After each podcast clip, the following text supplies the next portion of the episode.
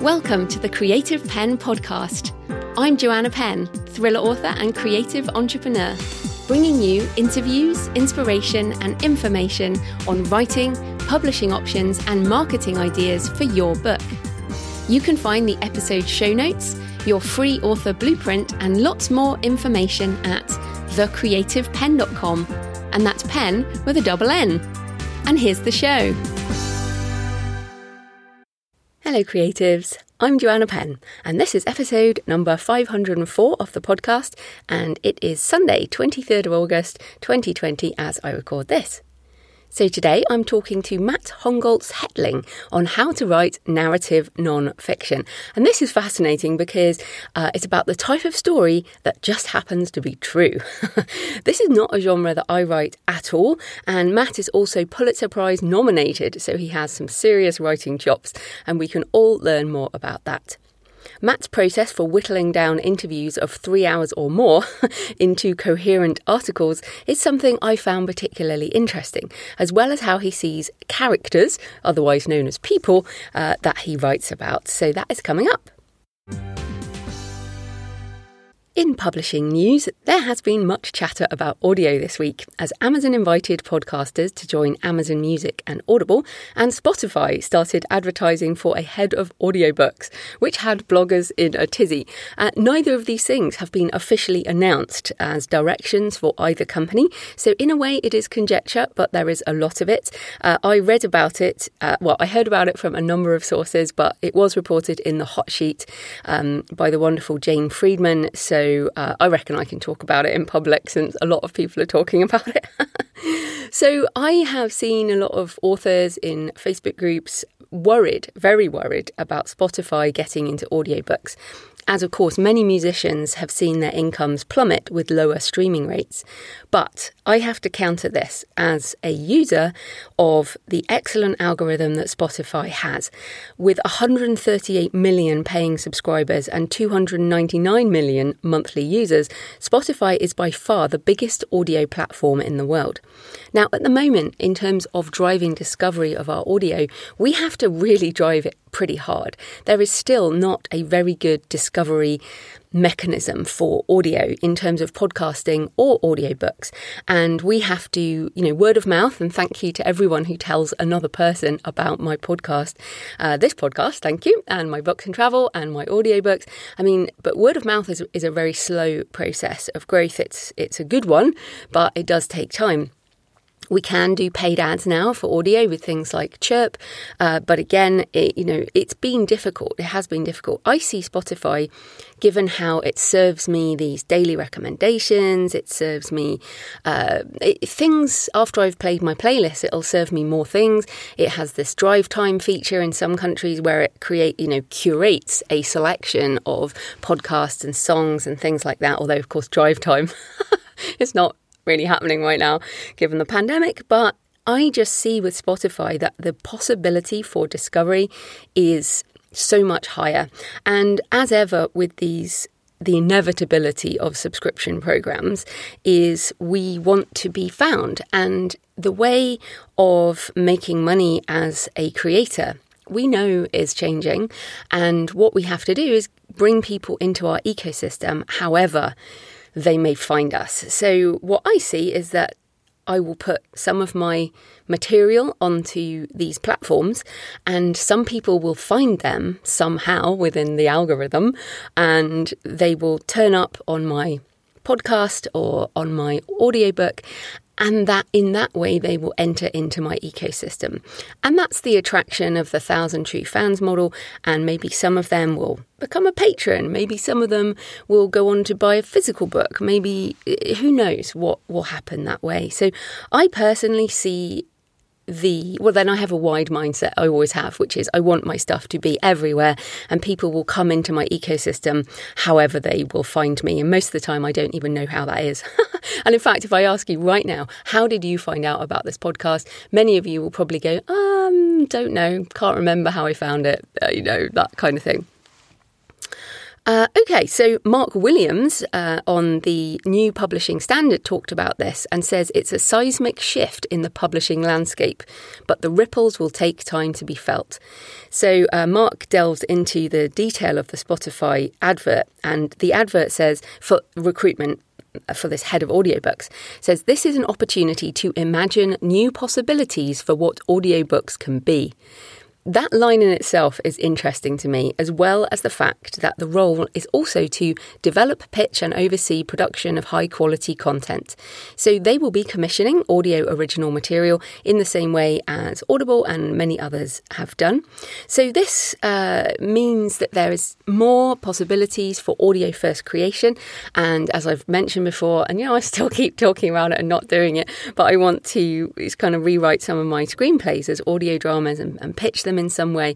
Um, you know, wide audio is about to get even wider. So, uh, yeah, I'm more excited than ever about controlling my IP and all the places we can get it into. Of course, on the financial side, we do have to acknowledge that the subscription model is going to become more common than ever. It's moving also, obviously, a lot more subscription models with ebooks, and we just have to run with what we can and bring people into our ecosystem. I personally believe in embracing all of it and, uh, as I say, surf the wave, don't drown in it. so I will be into Spotify as soon as I can, and as ever, I remain bullish on these things. Uh, that's just me. So, also in publishing news, Dave Gaughran put out a super useful post on how to sell books in 2020, uh, which I'll link to in the show notes, uh, called the Pandemic Edition. so, it goes into detail on which ad platforms and paid emails are worth doing, recommended resources for learning about them, including books and videos and courses, as well as reader targeting, email marketing, content marketing, and more. And I have an interview coming up with Dave later in September, but until then, go check out that great post, which has loads of resources resources How to Sell Books in 2020. Then in futurist stuff, I wanted to just mention the Alliance of Independent Authors released an article asking whether copyright is broken in an age of artificial intelligence, talking about the implications of tools like GPT 3. And of course, I'm quoted in that because it's something I talk about all the time. And uh, Orna notes it is no longer technology that is a tool like a pen or a computer, which we have to use to create, but quote, it generates outputs that previously required human creative processes. So it's a, it's a really interesting article. As ever, Orna is super smart. the article says AI is a mixed blessing and knowledge gives us the power to make empowered choices. The future belongs to those who can personally communicate and engage readers and stand out with a unique and identifiable voice, not those who push a punishing productivity model that cannot outpace the machines. As ever, um, we will be talking about this on the advanced uh, self publishing podcast, which is the Ask ALLi, A L L I podcast in September. So um, we'll you know be going into that then. We're going to talk more in detail about a thousand true fans. I also found that uh, there is so much news on gpt-3 right now. Uh, if you're interested like just search gpt-3 in the news button on Google or something. But this week, uh, The Verge reported on a college student who used GPT 3 to write fake blog posts and ended up at the top of Hacker News. he wanted to prove that AI could pass as a writer, and he told the MIT Technology Review that it was super easy, actually, which was the scary part. And I was talking to a, a friend of mine who's a um, a freelance writer, does articles, and I was talking about the fact you can now use GPT-3 to generate headlines, and she was like, "Oh, that's great because I find headlines really hard." but the GPT-3 headline generator for blog posts is very, very good. so, yeah, I really think we're moving into an interesting time, and. Uh, this article by the Alliance of Independent Authors is very important. We do not want to fall behind in this in this age. We want to engage with the technology and be very aware of what's possible and what's not possible at the moment. Right, so my personal update this week. I am at 20,000 words into Tree of Life, and I had a wonderful moment of synchronicity the other day as I wrote a scene set in Macau. There's a ruined church facade there, St. Paul's, and I had already decided to write about it. I knew I was going to set this scene in Macau. Morgan and Jake were at the ruined church, looking up at the facade, and I loomed in at the pit, uh, zoomed in, loomed in. I had the uh, lots of images open uh, on the internet, and I'm zooming in to the facade, and I'm writing about what they can see on the various religious sculptures that are interesting because it's a fascinating church. It combines uh, sort of Western Christian imagery with dragons and Chinese and Japanese writing, and it's sort of West and East in Macau. Really interesting. Portuguese uh, colony, and now a special zone in, in China. But uh, and, and, I'm not going to give any spoilers for the plot. But when I zoomed in, so the book is called Tree of Life, right? It's about the hunt for the Garden of Eden, and uh, when I zoomed into the facade, there was a Tree of Life sculpture on the facade of St Paul's, and I did not know it was there. It was just crazy. I mean, you can't make this stuff up sometimes. this has happened to me over and over again with my with my arcane books in particular, as which are deeply researched. Uh, is I, I come up with some kind of conspiracy, and then I start researching and I find evidence. of such a thing. and weaving history and religion and myth together in the modern day. And it's just so interesting to me. I, I just love this type of stuff. And uh, I love book research, but I love it when these moments of synchronicity happen and tie together something that I thought was only in my head. Uh, so, yeah, and I've been writing about places I visited in Lisbon and Amsterdam. I have not been to Macau, but I definitely like to go and go to Hong Kong and that area, which I've never been to. And uh, especially especially as you can get pastel de nata there, which is my favourite flaky, crunchy, sweet Portuguese egg custard tarts. Seriously, they are my favourite pastries in the whole world. I hope I'm making you hungry. And if you don't know what I mean, and you can get a pastel de nata from somewhere, it's got to be a good one though. It's got to be flaky and crunchy. Mmm. I have been enjoying my book research this week very, very much. And um, yeah, 20,000 words is, is a good place to be because I really know what the plot is. I know what's happening. I know my characters, and now I'm. I just need to write it really. But I'm. I'm really enjoying this one. Definitely ready to write a novel, which is good. I also put out a personal episode on books and travel this week called Druids, Freemasons, and Frankenstein The Darker Side of Bath, and how the pandemic has helped me feel at home here and what I love about Bath, and what people don't know about Bath, and the fact that it's not all about Jane Austen. In fact, Jane Austen didn't even like Bath. and uh, there are lots of pictures on the show notes. And uh, if you want to, if you don't know about Mary Shelley and Frankenstein in Bath, then uh, you should go listen to that. So uh, that is on the Books and Travel podcast.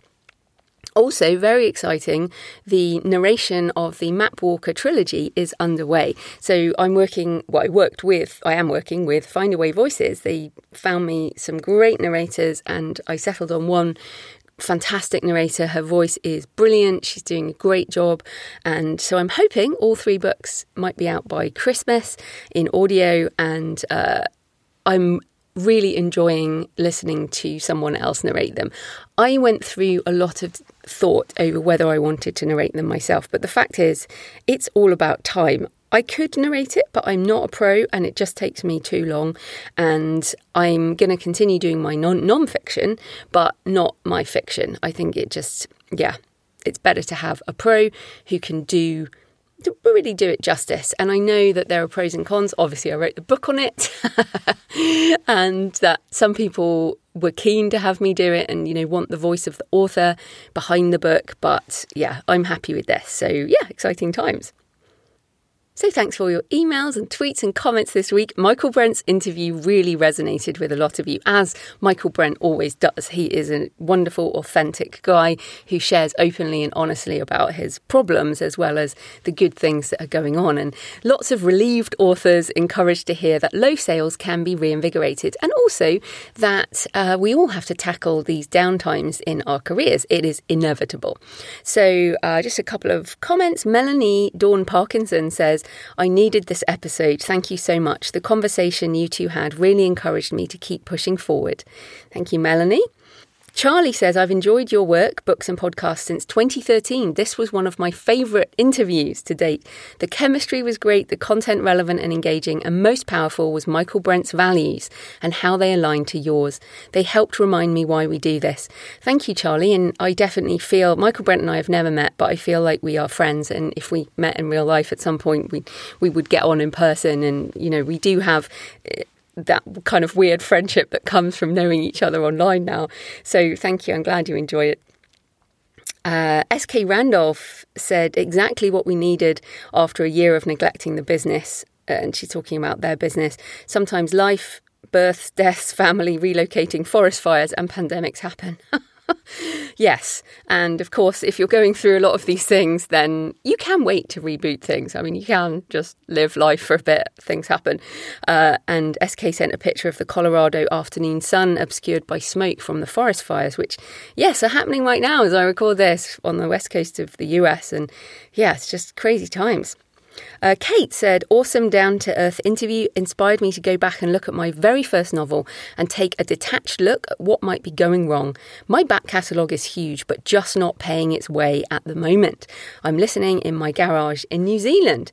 So, yeah, I think all of us can go back and look at our books. That's what I talked about uh, going back and going, well, why isn't this series paying its way? What can I do to reinvigorate this? And we all need to keep that going. In fact, uh, I remember Dean Wesley Smith talking about a metaphor of this years ago that still sticks with me. He talks about so think about a big ocean. So there's the the, the water there, and when a book launches, so when you publish a book, it arrives on the surface of the water. And so it's there on the surface and you can see it. So if you're sitting in your boat, you can be like, oh, I'll have that one, I'll pick it out. I know water and books isn't a great metaphor, but I like this one.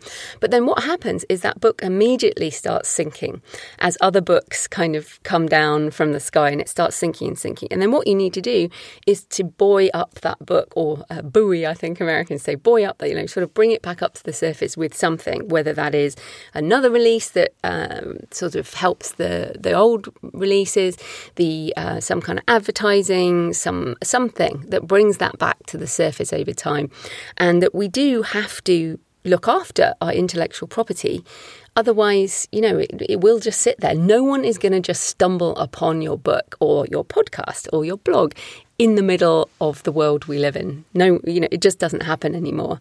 You have to help people find your work. Yes. Oh, and then I wanted to just mention Laura, who said, I listened to your podcast in Antarctica, but the internet is very slow at uploading pictures. So now I'm back in the United States. I wanted to send you pictures.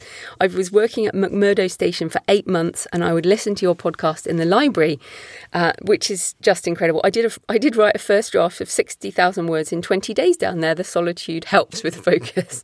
And I thought that was awesome. I'm just thrilled that Laura listened to the podcast in Antarctica. I'm going to have to go and check my stats to see that it actually logged Antarctica. as as a as a location, but uh, very exciting. I'm uh, the podcast does go is listened to in over 220 countries. So I'm thrilled that you are all all over the world. And as ever, please tweet me at the Creative Penn. You can send a picture of where you are living and uh, whether you uh, if you have something out your window or something on your commute or whatever, or not your commute, whatever. Send me a picture of where you are in the world. I always love to hear from people all over the world. You can leave a comment on the show notes. You can email me, Joanna at thecreativepenn.com. And uh, yeah, I always love to hear from you. So thank you for all those comments. So today's show is sponsored by Pro Writing Aid, writing and editing software that goes way beyond just grammar and typo checking.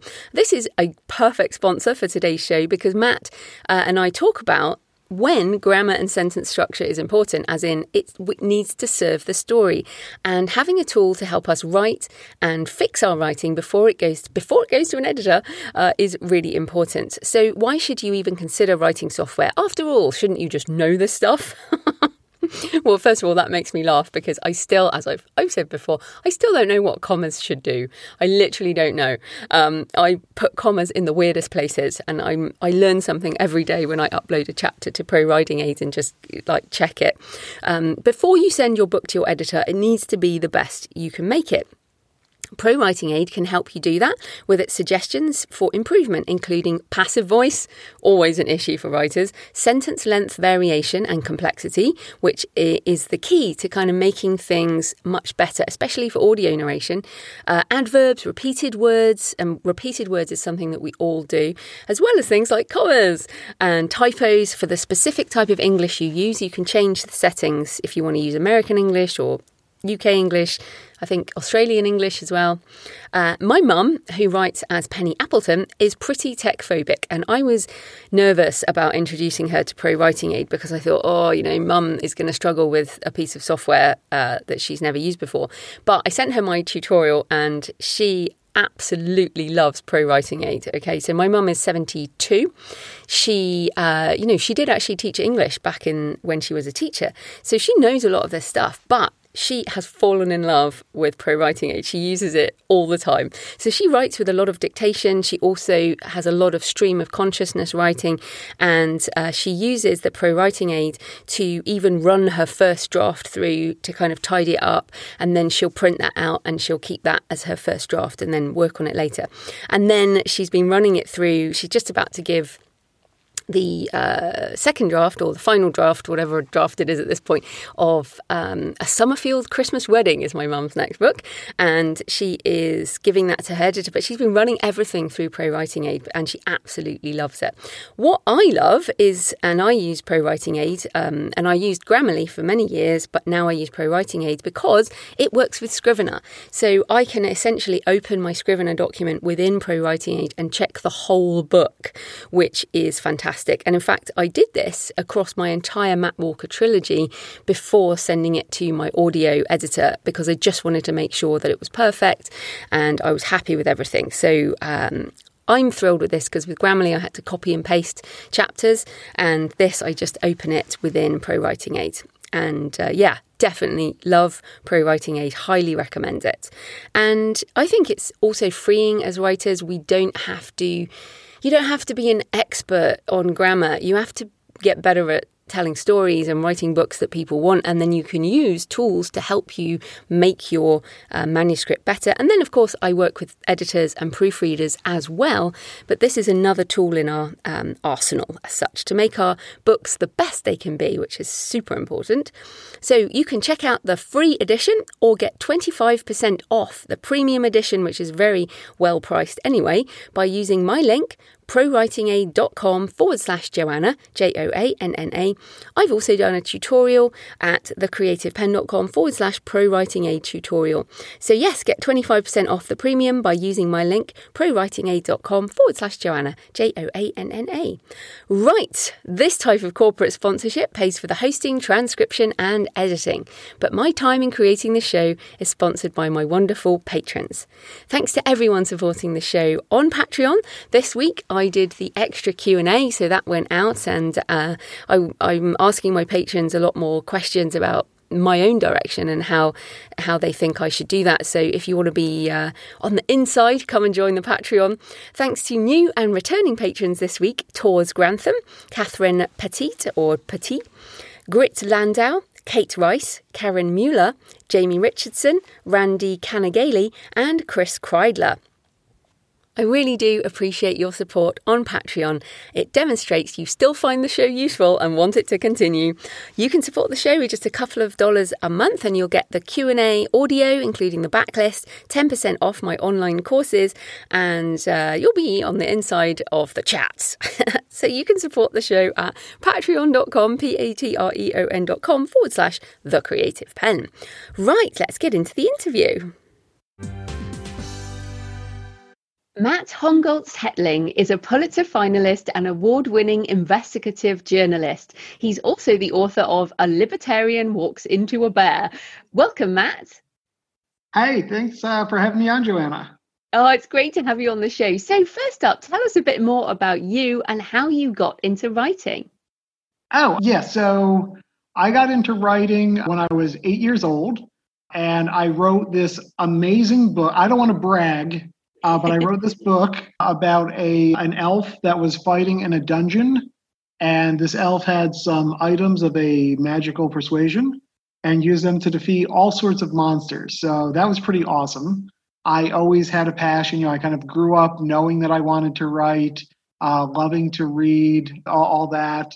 And then my career path never really seemed to go that way. I, I, actually started a student newspaper when I was in college in the hopes that that would uh, be primarily a writing occupation. But I found very quickly that it was more kind of like uh, small business skills that were needed.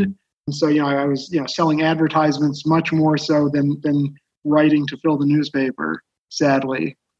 And so, at some point, I, I had just kind of like the pile of rejection slips that I think we're all familiar with. I, I kind of just didn't really know how to go about getting into the industry.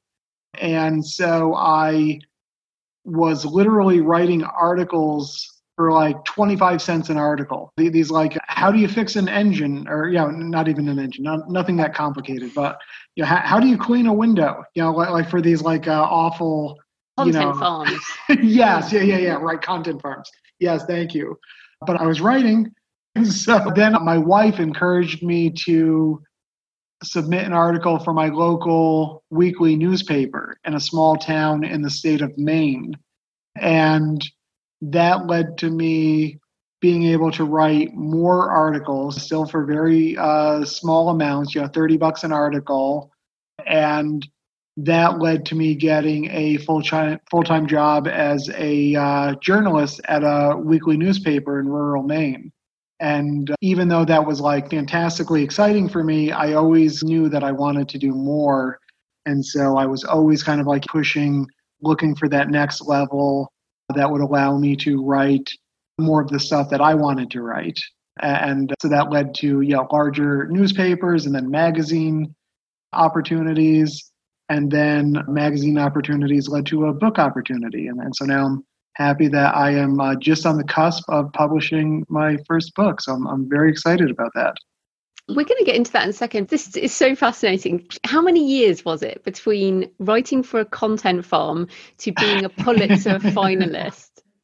That was actually the shortest journey that you can imagine. Within, let's say, two years, of my first newspaper article, I wrote the article that led to what's yeah my, my highest profile resume point which was that pulitzer finalist status. That article was about substandard housing conditions in the federal section 8 program. It's kind of like federally subsidized housing mm. and it's meant to be kept up to a certain standard and the article, uh, which I wrote with a, uh, a partner, a writing partner, demonstrated that it was not, and that there were a lot of people at fault.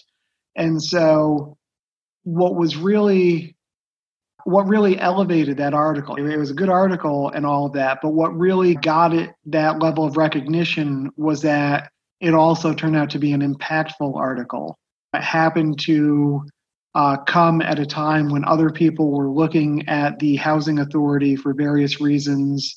And so it really struck a nerve.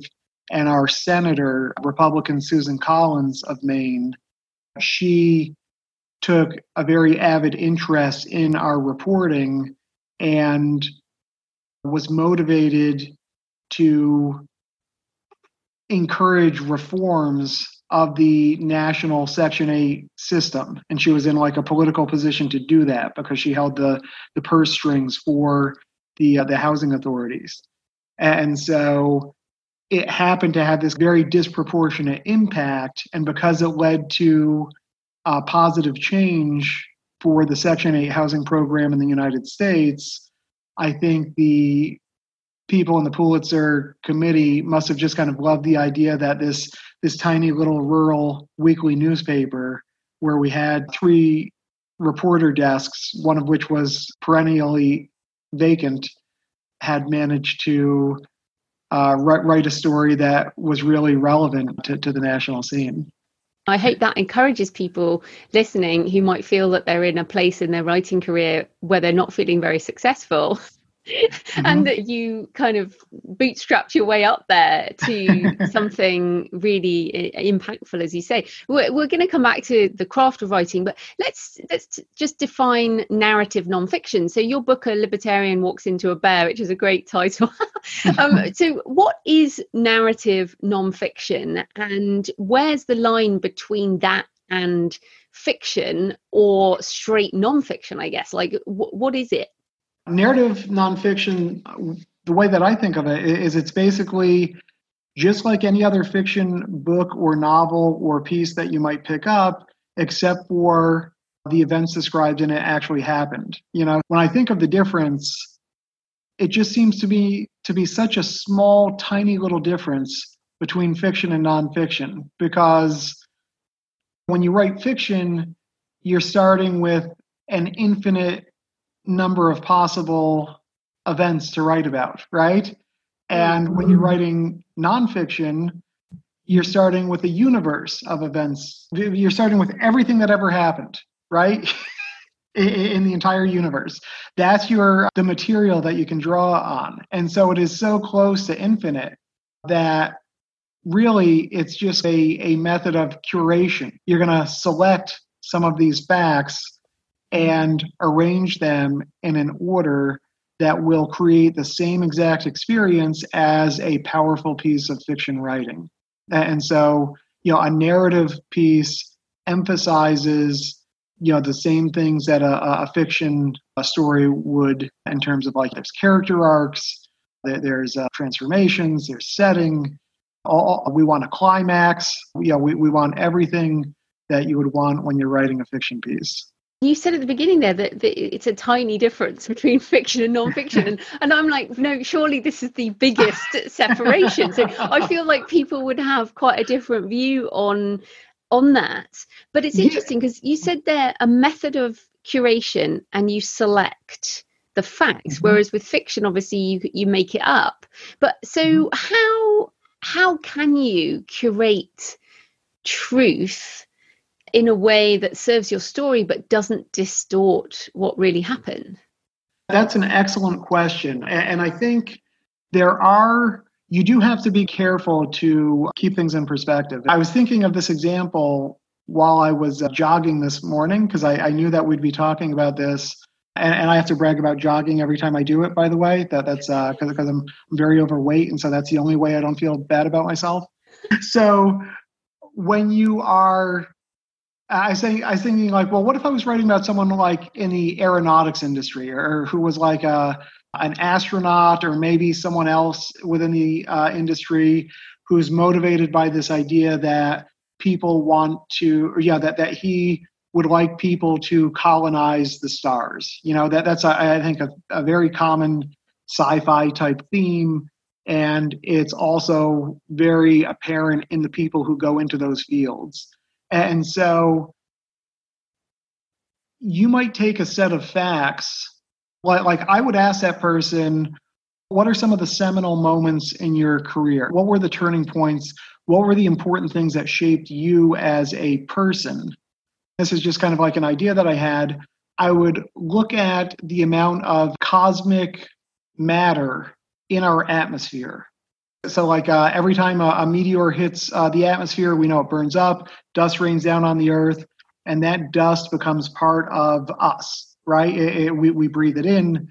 And so then I would try to draw a timeline uh, between some naturalist spike in the amount of cosmic dust in the air that might have gone into our subject's body and that person's decision to get into aeronautics, right? So, so like you would be saying, you know, you get maybe get to describe that this fantastic, spectacular event of a a comet the size of a blue whale entering the atmosphere, burning up, raining dust down on, let's say, North America, and this aeronautics person is 12 years old at the time. He's thinking about baseball uh, but then he goes to a museum two weeks later and uh, he's breathing in more cosmic dust uh, on that day than he would on an average day. And then he decides to become a, an astronaut.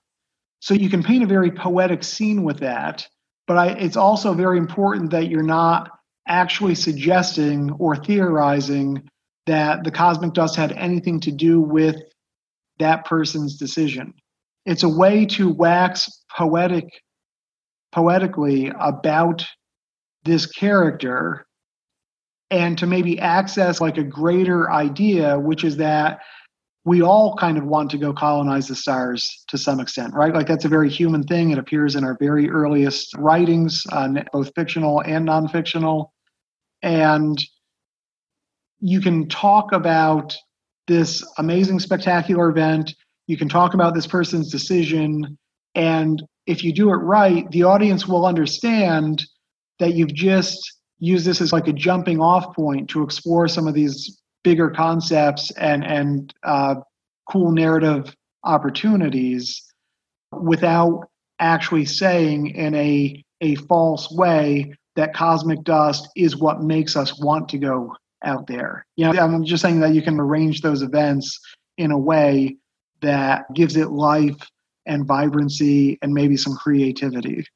I like that example, and you, you brought up so many things there that I'm thinking about. That I mean, first of all, is the using the individual to highlight the universal. If you wrote a piece about how big the universe is, that's not a narrative nonfiction. That might be one of your how-to mm-hmm. articles back in the day. so, so you, you've used someone's experience to highlight something universal. But I look at that. So where do you start? Because this is a question that fiction writers think about all the time. Do you start with the theme of, say, space? Do you start mm-hmm. with a character? Say you met someone and you want to interview them, or are mm-hmm. you starting with, in your case, I guess, a commission, or are you starting with just your own curiosity and following where it goes? Mm. You said that you could write about anything in the whole world. So, how, how do you decide what to write? Yeah, you know, often I have spent a lot of my freelance writing career trying to craft pitches that will convince editors to give me a green light and, and offer me compensation in exchange for a, a piece of writing. That kind of under uh, undergirding structure allows for all those sorts of scenarios that you posit.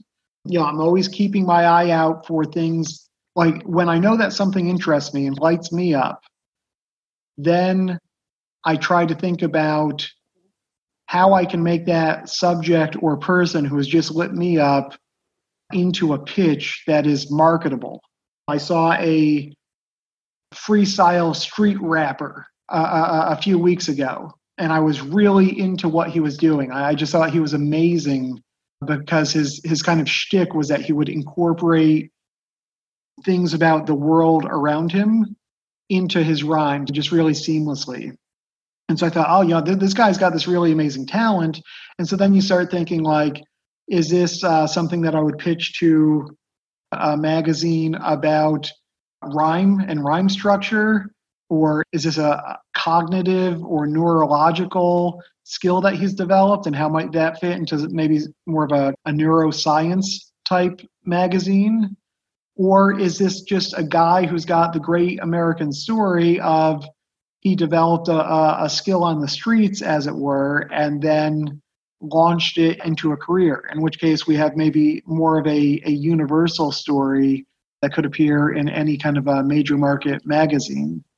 And so I suppose usually what sparks my interest is a person but it's not a, at all uncommon for my interest to also be sparked by just kind of like a topic. And then I'm, I'm searching for those characters who can exemplify that topic. And your writing does you know focus very much on people and or characters as you say. But i'm i'm wondering so where do you take it from then so how do you tease out the story? Do you interview them? And again when you have this material about the, that person how do you highlight your story but also respect the person? So you've got the pitch with the mm-hmm. neurological mm-hmm. aspect. So you think, yeah. okay, I, I want to write about how his brain works differently to someone else, how he can do that. But then you find out some awful thing and mm-hmm. you think that okay I, how do i respect this person but how do i also deliver on my my pitch. And mm-hmm. I, I, guess again how do we ask the right questions to make our characters real but also respectful? Because this is real life you're writing about. I'm, my own inclination and approach is typically to just like jump in and that's often great because it, it allows me to maintain forward momentum and you know use real kind of like wishful positive thinking to just hope that everything's going to pan out but sometimes it's failing is that I will go very confidently striding down what turns out to be a dead end, right? And so maybe I picture this thing as a, a neurological sciency story, and then a magazine editor says, "Yes, let's do this." And so then I go back to the subject and I say, "I'd like to interview you," and tell them what's going on. And in the course of the interview, it turns out that they are not at all representative of the category of box that I want to put them into.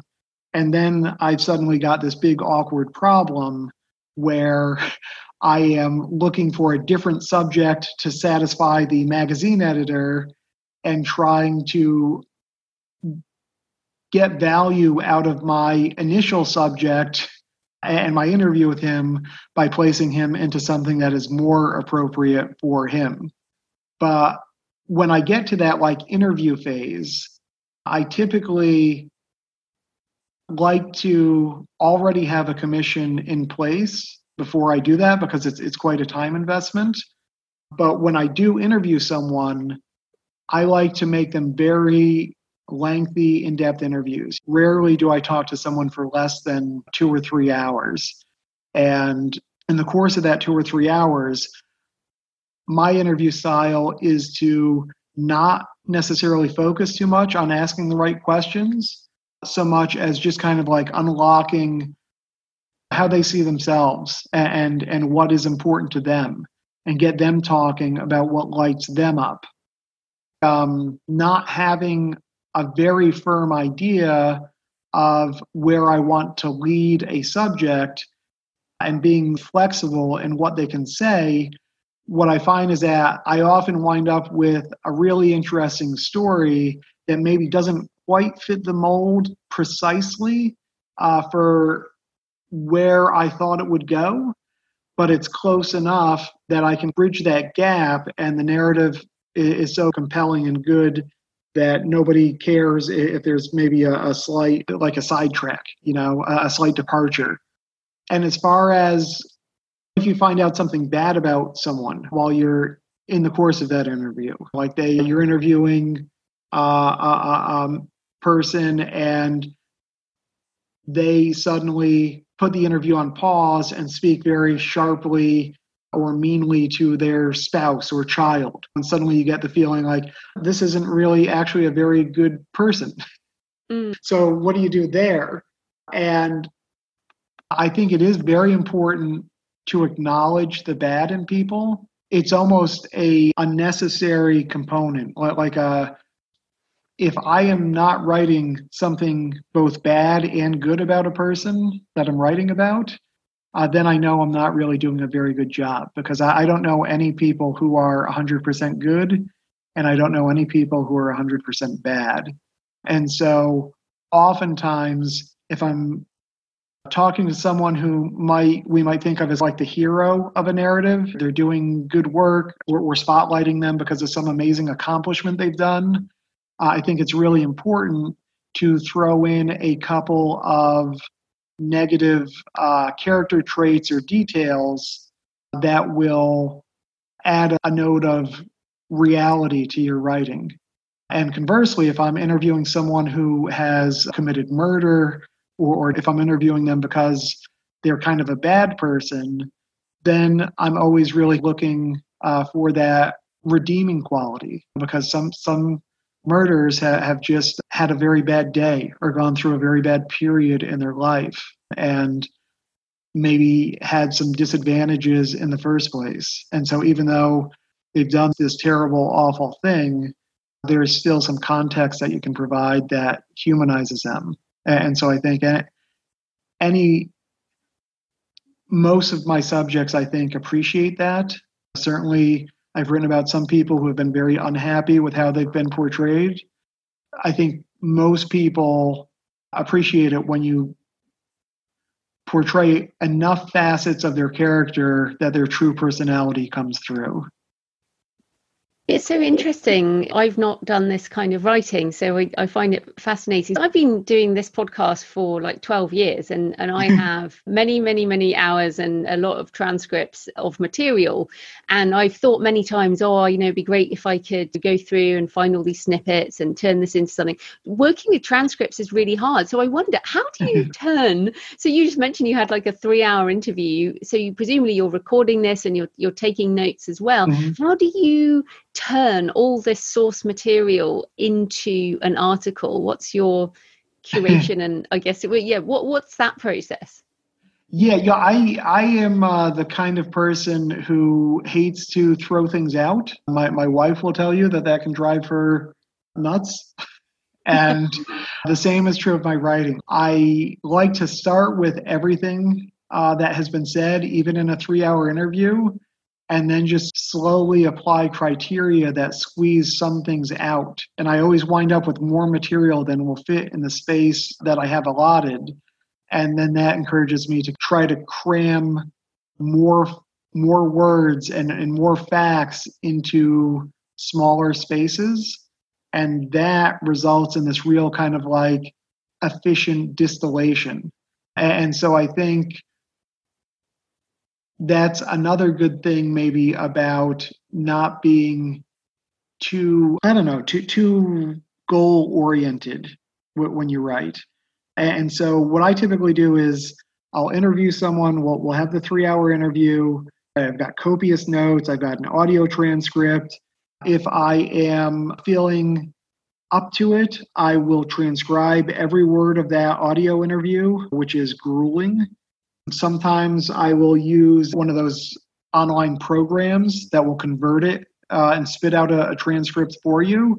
And that transcript is never perfect, but you can make it perfect by listening and going through. And then as I, I just slowly go through and, and clean it up, often it's not like writing at all. It's like just kind of like fixing things. And yeah, like, like so I might go through it and just correct all the typos in my transcription. And then I might go through and remove all the garble. And then I might go through and anything that seems like a cohesive thought, I might uh, put quotation marks around and put on the he said or the she said. Mm-hmm. And then I will maybe strip out, I'll say, oh, here this person talked for 10 minutes about their mother and they were actually quite redundant. But here, this one time they said it was was the most striking of the eight times they said the same thing. And so I will move those other seven iterations down to a notes section at the bottom. And in this way, I, I, am slowly shrinking and squeezing the text that is there. And if there are things that they've said, uh, points they've made that are important, but that they didn't say it particularly well, then I might write a paraphrase and put the originals down in, in my notes section. And then at some point, I will create a series of categories that represent different areas of the story. And then I will sort all of their quotes into those different categories. And all of this stuff that I've just talked about is very mechanical. Uh, so even if you're not feeling particularly inspired, uh, you can just go through this rote brute force process and nibble away and nibble away and nibble away. And what you find at the end is that you actually have the bones of a story. And often the story will also involve going through the same process with multiple people and, you know, other sources of information. But once you've arranged all that stuff under the subheadings, and, and then you start to rearrange things within those sections, you find that you are suddenly magically two thirds of the way there. I want to mm. ask about this Pulitzer thing because I know everyone's so interested. It really is one of those prizes that is for many people a, a life goal. And you've actually won other awards. You're a multi award winning writer. And what's interesting to me is that you talked about a story that made an impact. And I mean, substandard housing conditions is not the most inspirational thing for most for most people. But it's interesting. Presumably you're not winning these prizes for your beautiful sentence structure. Mm-hmm. Uh, so I wonder if you could those authors who just obsess with grammar and exact sentences. Where's the line between that type of stuff and uh, story and uh, meaning? It is all important including the sentence structure. I always take the position that grammar and grammar is not really all that important other than in the service of making points very clearly. So i really tend to take these very esoteric grammar points and just chuck them out the window because I want somebody to be able to understand what I'm saying. And oftentimes, adhering very strictly to the rules of grammar impedes the knowledge of the, the layperson who I want to be able to read and digest and appreciate my article. So I don't want to poo poo sentence structure too much, but I think there are so many articles written that you're trying to break through the noise of and, and stand out in some way. And I think the stories that I've been awarded from various organizations and, and for various things, they've all gone through the same basic process as many of my stories that have not been so recognized and have not turned out necessarily all that good. But for whatever reason, there was just like a, a perfect alignment where the person that I happened to be talking to happened to exemplify that issue just right. And the setting happened to work out. And the climax of their personal story happened to, you know, there's a lot of happenstance, I, I suppose, in, in, that once you've been commissioned to write a story, you're writing that story, right? and mm. sometimes the material will support a real crackerjack you know breakout story. What's more often is that as you go through the process you hit an obstacle that you have to smooth over in some way. And you turn in a, a very serviceable perfectly good story. But the things that i think really allow it to break through and and get head and shoulders above tend to to be things that are out of your control. You know, like you, you're going to write, you, you're going to do your very best job of research. You're going to do your very best job of writing. You're going to use all the all the good phrases. You're going to exert full control of your mastery of time and space. You're going to jump around in the narrative if that's if that's in the timeline rather if that's what the narrative calls for. If you want to focus on the beating of a fly's wings for some reason, you will do that. If you want to, you know, jump back into prehistory, you'll do that. And after you've employed all of those tricks and techniques to craft the, the very best story that you possibly can from the material, sometimes the material itself will just harmonize perfectly and get you uh, to that place to achieve that potential that you hope that you could it's a little bit of luck and, and magic, I suppose. We can't always summon it or, or bottle it. Well, then coming to the book, uh, a libertarian walks into a bear, which again I love the title. It's great. How what was it about this idea that made you decide to turn this story into a book length project rather than a long form article? Like, how did you know? Right, I'm mm-hmm. going to write a book about this. I actually I was first commissioned for an article on the same topic. The the story for those who don't know, it's about a group of libertarians, which is a, fringe uh, political movement within the United States, and their emphasis is on personal freedoms and personal rights.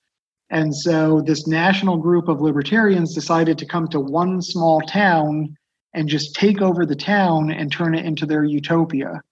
And soon after they tried to enact this kind of crazy heist of a town, the town started experiencing bear problems. And so the book is about how those things are, are connected. And I was initially commissioned to write an article for the Atavist magazine um, based on the unusual bear activity that was seen in that town. I was interviewing a woman for my local newspaper about her difficulties in accessing VA benefits. And she was what we stereotype as a, a, crazy cat lady. You know, she was a little bit of a shut in. She had a bunch of cats milling around. And I, I asked her about her cats because it's a good icebreaker and, and I like cats. And she said, Oh, I used to let them outside, but that was before the bears came. I was like, oh, well, that sounds really interesting. Forget about the VA. Tell me about bears.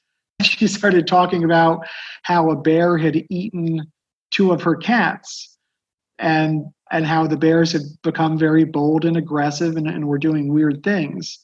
And so I started asking around town, asking other people if they had also had bear experiences that seemed unusual.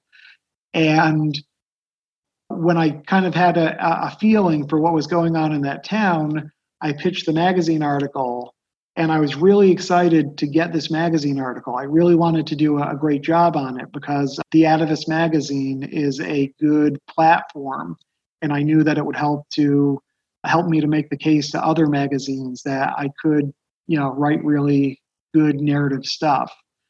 And so I went back to town and went through all the uh, interview process and, and all of that. And when I wrote my first draft for that magazine article, it was 32,000 words.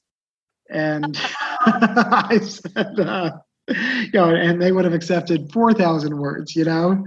So the article, which I was very happy with, was still very much of kind of a compromise of what I wanted to say about this bizarre situation involving libertarians and bears in this town. I got in a couple of the, the best anecdotes, including a, situation where a, a bear fights a llama. But there was so much left unsaid, you know, so, so, so many colorful things. And so in that case, I just had this massive trove of colorful material sitting in my pocket. And, and I knew that there was a, a, very large narrative there because I'd already written probably half of a book length on it. So, so it, just seemed very natural to write a book about it.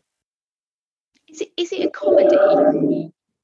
I would call it a dark comedy. There's there is a lot of very funny stuff, I, I think, and I, I do stray into the comedic quite a bit. Uh, but there are also some very kind of weighty issues. You know, the, uh, a woman gets attacked by a bear. That's not funny. But there's also just all sorts of, of goofy stuff. The, the llama thing is great. There's a woman who feeds. Actually, there's one situation where there's two old women who live uh, next door to each other on a hill, and one of them is absolutely terrified of bears. Every time she cooks steak inside, she won't go outside for like a day because she's afraid that the bears will smell the steak on her. and meanwhile, her neighbor has been feeding the bears donuts for 20 years and has a crowd of bears sitting outside her home waiting for her to come out with donuts and buckets of grain twice a day. And so there's just kind of like a lot of really absurd situations that, that I was privy to. Wow. milk them for all I got. It's so funny I mean, it's so funny there because, of course, truth can sometimes be stranger than fiction, and I guess that's what you're doing with narrative nonfiction is you are finding these stories. So we're we're almost out of time, but I do want to ask mm-hmm. you because in your original email uh, to me, you said I think a lot of writers start off like I started out, isolated and bereft of helpful connections, and not the sort of person who is going to schmooze at an event or something. So uh, I wonder if you talk about that and how you have managed to do these things, and even in interview these people and um, get over those initial issues?